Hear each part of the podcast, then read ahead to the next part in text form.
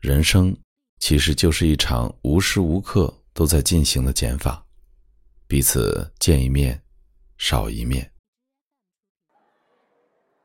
嗨，朋友你好，欢迎收听英语美文朗读，我是孟非 Phoenix。今天和你分享的文章叫做《人生见一面少一面》。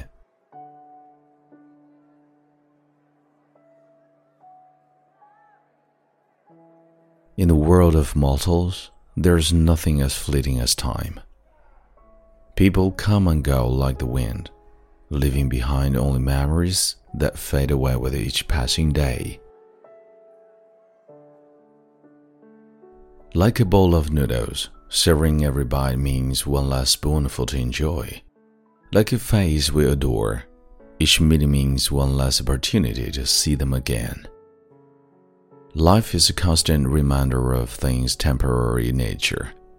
We cling to the moments that bring us joy, but they slip through our fingers, and though we may try to hold on, we can never truly possess anything forever. Perhaps it is this very impermanence that makes life so precious, knowing that every breath we take could be our last we learn to appreciate the small moments that make up our existence the warmth of the sun on our skin, the embrace of a loved one, the simple pleasure of a warm meal. These are the things that make life worth living.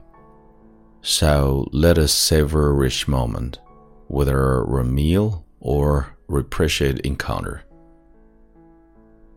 Let us cherish the people we love and hold them close, for we never know when they may be taken from us.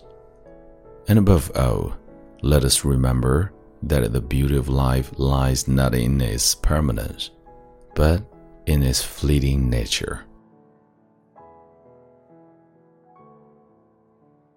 治愈美文在你耳边，这里是孟叔为你带来的暖声节目《英语美文朗读》。